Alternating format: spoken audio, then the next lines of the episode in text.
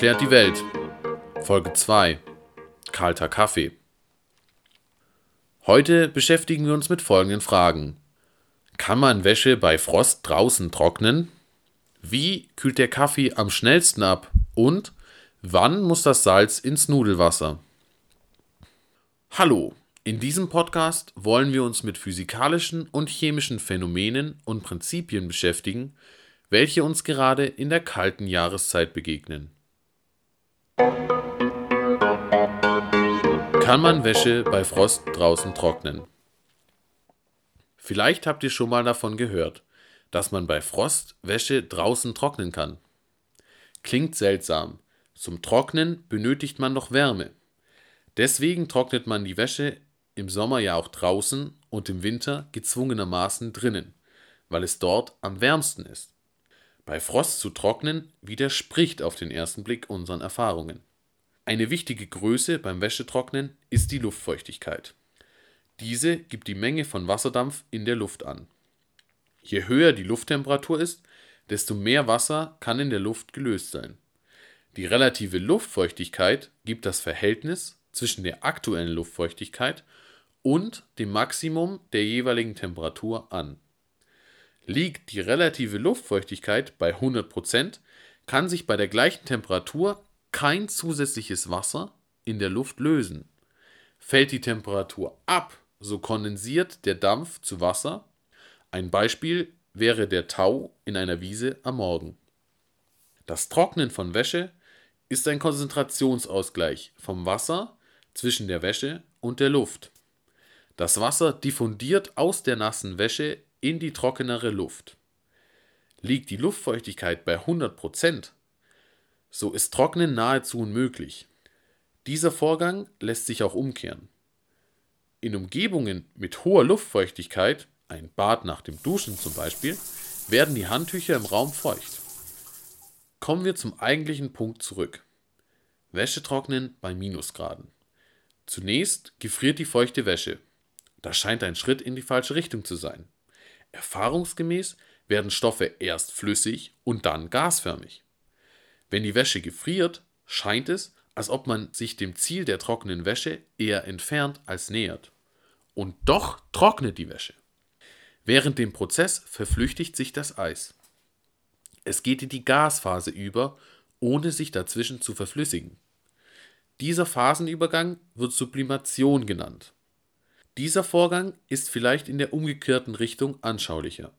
Gefrorene Autoscheiben oder Eisblumen am Fenster. Hier gefriert der Wasserdampf in der Luft an den kalten Oberflächen. Der Vorteil bei Frost ist, dass die Luft draußen trockener ist als in manchen Räumen. Deswegen geht das Trocknen draußen schneller. Es sei denn, es fängt an zu schneien oder zu regnen. Dann ist man drinnen doch besser dran. Kalter Kaffee. Im Büro kommt in der Teeküche vielleicht folgende Frage auf. Mandel oder Kuhmilch in den Kaffee?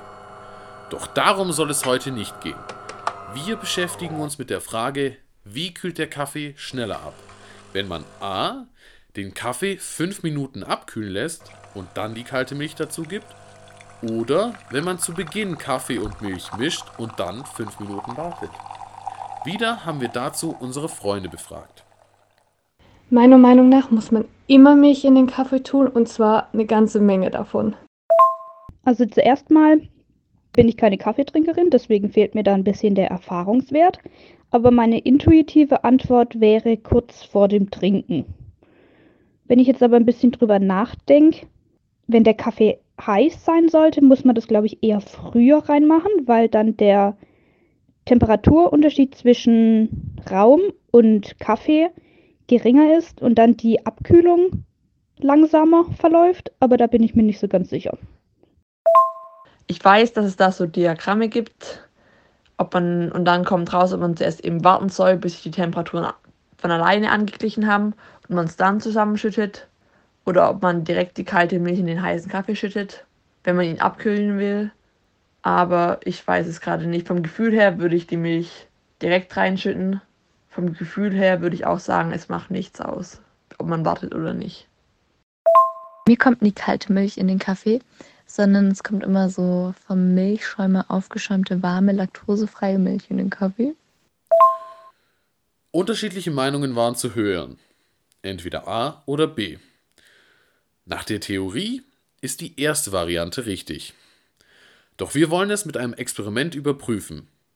Zur Vereinfachung habe ich nur Wasser verwendet. Ich habe hier zwei identische Tassen mit einem Fassungsvermögen von etwa 400 Milliliter und ich fülle sie mit derselben Menge frisch aufgekochtem Wasser, etwa 300 Milliliter. Die Temperatur beträgt 97 Grad. Nun gebe ich 100 Milliliter kaltes Wasser in die eine Tasse, ab sofort heißt sie B. Die Temperatur fällt schlagartig auf 67 Grad ab. Jetzt werden 5 Minuten gestoppt. Währenddessen gehen wir die theoretische Lösung durch. Die Startbedingungen sind also in Tasse A 97 Grad warmes Wasser und in Tasse B 67 Grad warmes Wasser. Ein Temperaturunterschied von 30 Grad. Aber später wird ja auch nochmal kaltes Wasser dazugegeben. Gleicht sich das dann nicht aus? Nein. Die Triebkraft für den abgehenden Wärmestrom ist der Temperaturunterschied zwischen dem Objekt und der Umgebung. Eine Analogie wäre ein Wasserfall. Desto größer die Fallhöhe, desto höher ist die Fallgeschwindigkeit am Ende.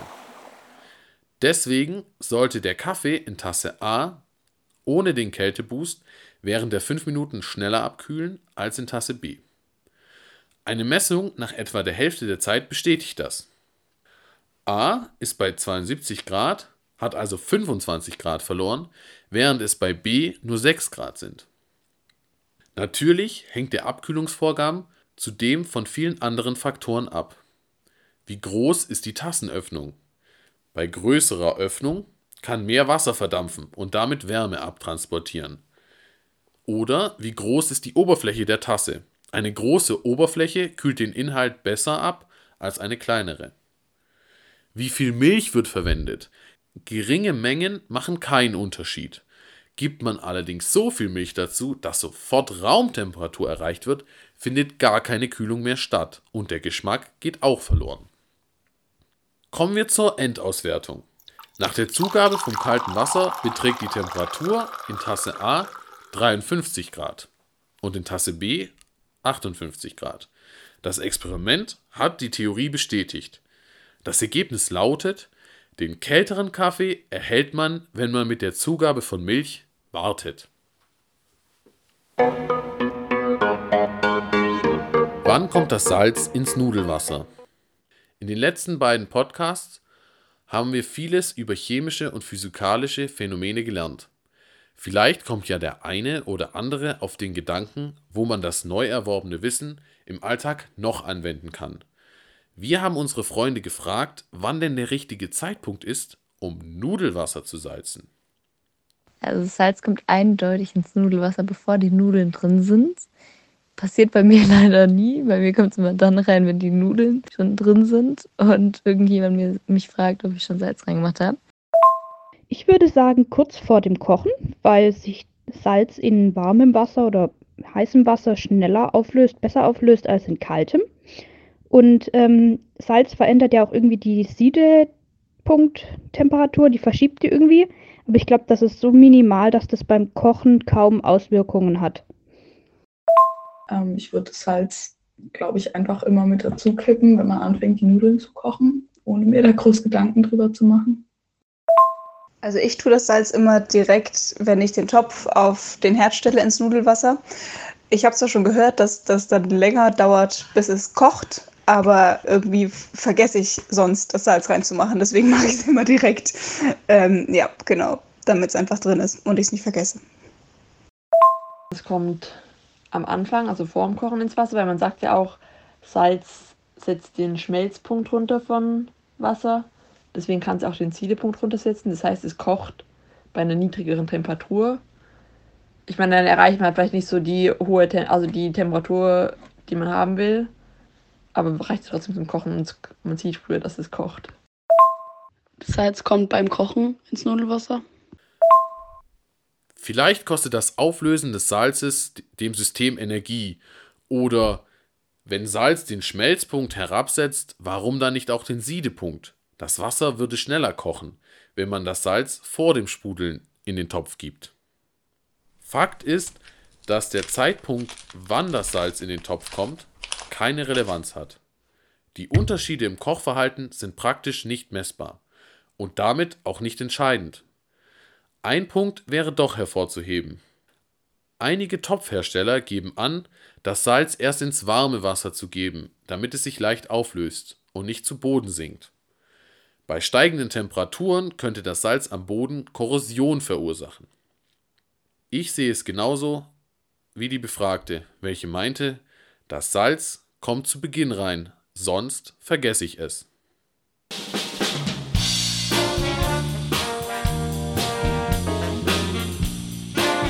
Das war David erklärt die Welt, Folge 2.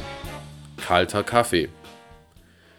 Dieser Podcast entstand im Rahmen des ASQs Wissenschaftskommunikation mit eigenen Podcast-Reihen gestalten. Zusätzlich möchten wir uns erneut für die vielen Einsendungen bedanken.